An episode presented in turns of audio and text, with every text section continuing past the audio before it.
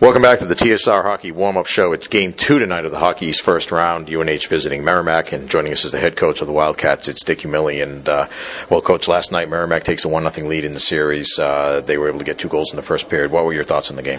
Well, it was the game was uh, pretty even back and forth. we kind of gave up, uh, no taking nothing away from uh, Merrimack's effort, but a couple bad turnovers on our part early in the game. It put us behind two nothing, and it's one thing you don't want to do against a Merrimack team, especially when you play them here because they're really good at uh, playing defense and um, make it difficult for you to get get in the offensive zone.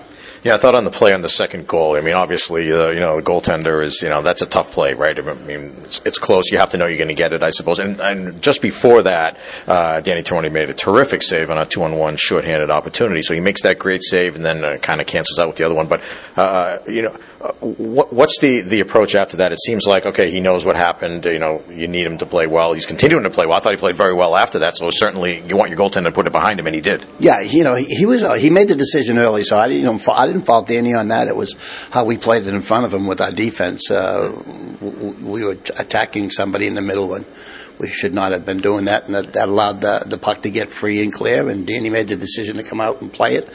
Uh, he was in, you know, he he made the move, uh, you know, no indecisiveness on his part. So, uh, and the kid made a good play on it. He missed the puck and uh, and he made a good uh, play putting it in the net. So that you know put us behind, uh, you know, two nothing quickly. The first one was a turnover at the offensive blue line that bounced over Wise's stick, and another good goal on the backhander. So hey.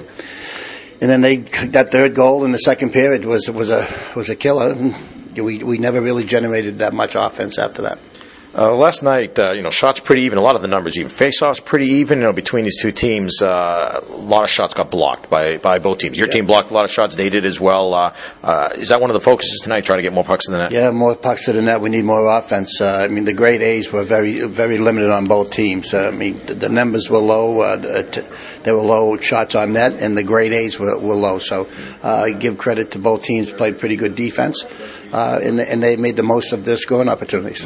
And that was true on the power play as well. Both teams weren't able to break through on the power play. Both teams penalty kill did a good job. Uh, you're going to try to change some things up on the power play as well.